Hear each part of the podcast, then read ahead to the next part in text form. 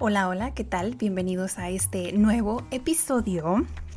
Este episodio es dedicado a las dudas más comunes cuando quieres aprender inglés y dedicamos todo un en vivo a resolver todas estas preguntas. Lo que Hey, I'm Ryan Reynolds. At Mint Mobile, we like to do the opposite of what Big Wireless does. They charge you a lot, we charge you a little. So naturally, when they announced they'd be raising their prices due to inflation, we decided to deflate our prices due to not hating you. That's right. We're cutting the price of Mint Unlimited from $30 a month to just $15 a month. Give it a try at mintmobile.com slash switch. $45 upfront for three months plus taxes and fees. Promo rate for new customers for limited time. Unlimited more than 40 gigabytes per month. Slows. Full terms at mintmobile.com. hoy te voy a compartir es simplemente un extracto, es un pedacito de una hora de en vivo que tuvimos con las preguntas y respuestas y te quería dar la bienvenida a este episodio. Entonces, si la calidad del audio no es exactamente la misma, te pido una disculpa, pero igual pienso que las herramientas te pueden servir mucho. Así que, si estás listo, comencemos.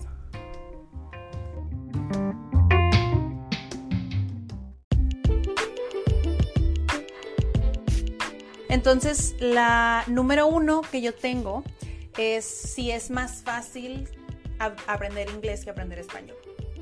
Esto es algo que me preguntan común, comúnmente porque muchas personas piensan que aprender español es súper fácil porque pues ya nacemos en México y ya hablamos español, entonces piensan que es más fácil aprender español, lo cual ni al caso, ¿no? ¿Por qué? Porque aprender un nuevo idioma va a ser tan fácil o tan difícil como tú quieras. Porque primeramente pues depende de tu lengua madre. Por ejemplo, tengo a una alumna que está aprendiendo español, ella es francesa y se le facilita mucho aprender español, porque las similitudes son, las lenguas romance. Por ejemplo, el español, el francés, el italiano y el portugués em, provienen de latín. Entonces todas comparten las mismas similitudes en, gramática. Pero ya cuando vas a inglés ya es completamente distinto. Algunas personas piensan que es parecido al alemán, lo cual también en mi experiencia estuve eh, dando clases de español a una persona que habla alemán y se parece incluso más el alemán al español. Entonces, si quieres aprender inglés, debes de tener en mente que no se parece nada al español, ¿no? Entonces, para empezar, es no puedes empezar a traducir.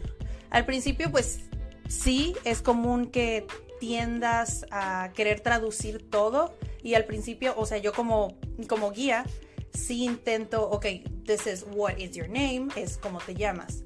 Al principio, como estás dando pasos de bebé, pues es, es común que estés traduciendo, pero ya que tienes una base un poquito más sólida, ya dejas la traducción y es algo que mucha gente piensa que lo va a usar toda la vida la traducción, entonces no, no es parte de. Otra de las cosas es, por ejemplo, el inglés tiene letras silenciosas y es por eso que a veces la gente piensa que es más difícil aprender inglés.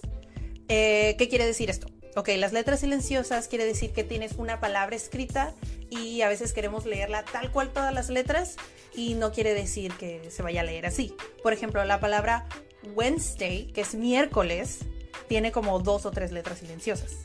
Tú escuchas Wednesday, pero se escribe Wednesday. Tiene como tres letras, ¿no? Entonces es como lo gracioso, lo que he visto en inglés, que puede ser como algo difícil, entre comillas, porque es cuestión de que te acostumbres.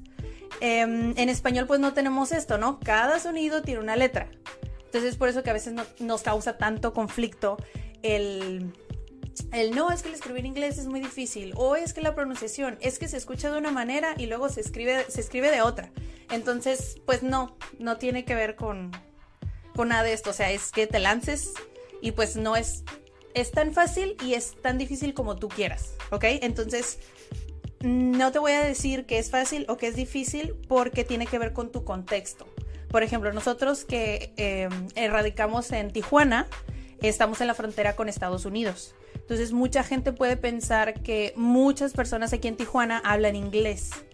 Que muchas personas sí lo hablan y muchas otras no, pero por ejemplo en mi experiencia, desde pequeña pues la radio, las películas, estuve eh, expuesta con el inglés. Y creo que pues en todo el mundo, eh, pues la música y las películas sobre todo te hacen exponerte al idioma y te hace un poquito más simple el hecho de escuchar. O ya cuando quieres aprender, pues ya tienes como una base o algo así, ¿no? Eso es lo que a mí me pasó porque a mí toda la música que yo escucho, pues es en inglés prácticamente y como estamos en la frontera, pues la radio, todo. O sea, aunque sea música, incluso hay conversaciones. Hiring for your small business? If you're not looking for professionals on LinkedIn, you're looking in the wrong place. That's like looking for your car keys in a fish tank. LinkedIn helps you hire professionals you can't find anywhere else, even those who aren't actively searching for a new job but might be open to the perfect role. In a given month, over 70% of LinkedIn users don't even visit other leading job sites. So start looking in the right place. With LinkedIn, you can hire professionals like a professional. Post your free job on linkedin.com slash people today. Everyone knows therapy is great for solving problems. But getting therapy has its own problems too. Like finding the right therapist, fitting into their schedule, and of course, the cost. Well, BetterHelp can solve those problems. It's totally online and built around your schedule. It's surprisingly affordable too. Connect with a credentialed therapist by phone, video, or online chat, all from the comfort of your home. Visit betterhelp.com to learn more and save 10% on your first month. That's BetterHelp H E L P. pues como la radio normal, eh, tienen pláticas o tienen bromas o hablan sobre un tema. Entonces sí, sí estamos expuestos. Si eres una persona que no está tan expuesta al inglés, no quiere decir que no lo puedas aprender o que se te vaya a hacer muy difícil, sino que hay algunas cosas que no van a venir tan natural, pero eventualmente vas a poder, vas a poder producir y vas a poder entender. Entonces ese es como lo que quería hablar sobre qué tan fácil o si es más fácil aprender español, ¿no? Otra de las preguntas es ¿en cuánto tiempo puedo empezar a tener una conversación fluida? Esto es algo que siempre me preguntan, sobre todo los que van a iniciar, porque todo lo quieren rápido. Entonces, no se trata de esto. De hecho, eh, estuve haciendo un cálculo, o sea, preparando todas estas preguntas, un cálculo aproximado en horas de cuánto te va a tomar tener una conversación fluida. Eso es como, pues, entre comillas, ¿no? Eh, en mi experiencia y en los programas que hemos diseñado aquí en CAD, eh, son 320 horas de clase o estudiar por tu cuenta. ¿Ok? Entonces, esto quiere decir que si tú estudias, por ejemplo, 6 horas al día, te va a tomar como un mes y medio. Más o menos. Pero pues si ya no te, quieres ir al extremo, eh, en un programa más o menos como equilibrado y si realmente lo vas a tomar como una prioridad, pues de unas 4 a 8 horas por semana, en un año y medio más o menos, es cuando puedes tener una conversación fluida.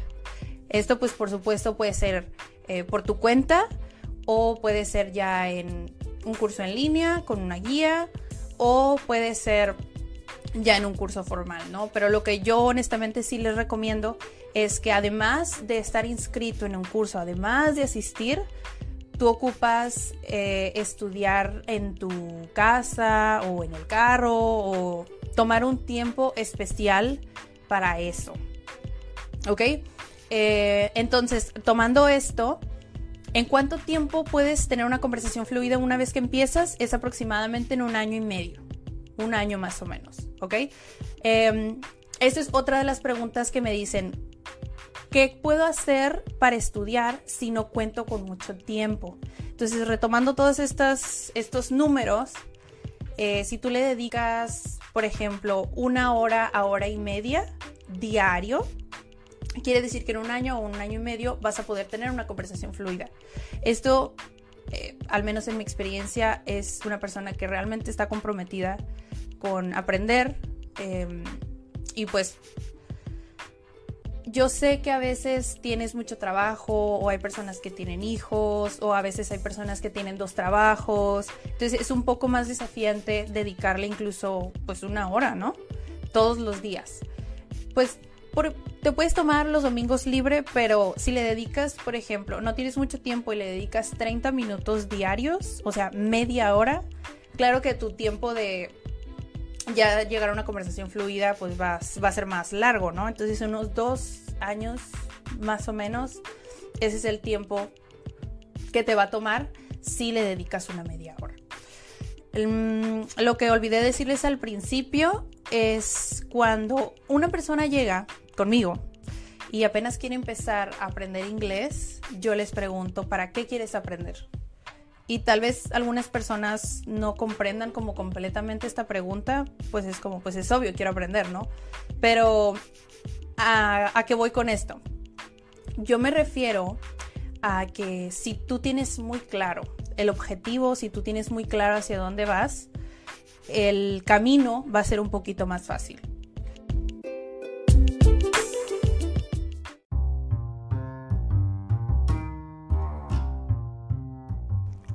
Este fue el episodio sobre dudas más comunes en inglés. Si hay algo que no hemos resuelto todavía o tal vez ya resolvimos todas tus dudas, aún así puedes dejarnos tus comentarios y puedes compartir este artículo a alguien que piensas que le puede servir.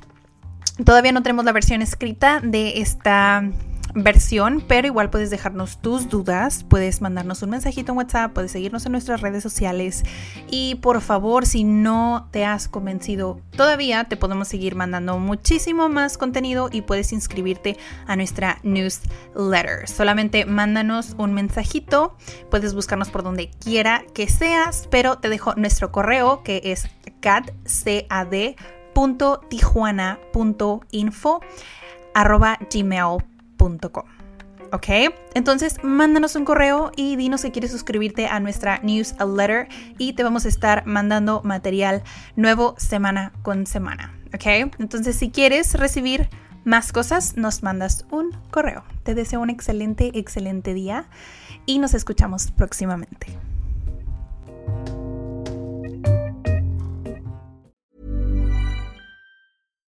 If you're looking for plump lips that last, you need to know about Juvederm lip fillers. With Juvederm Volbella XC and Juvederm Ultra XC, your lip look, whether it's subtle or bold, can last up to one full year with optimal treatment and no additional maintenance. Find a licensed specialist and see if it's right for you at juvederm.com today. That's J U V E D E R M.com. Add fullness to lips in adults over 21 with Juvederm Volbella XC or Juvederm Ultra XC. Do not use if you have severe allergies or a history of severe allergic reactions, or if you're allergic to lidocaine or the proteins used in Juvederm. Tell your doctor if you have a history of scarring or taking medicines that decrease the body's immune response or that can prolong bleeding. Common side effects include injection site redness, swelling, pain, tenderness, firmness, lumps, bumps, bruising, discoloration, or itching. As with all fillers, there's a rare risk of unintentional injection into a blood vessel, which can cause vision abnormalities, blindness, stroke, temporary scabs, or scarring.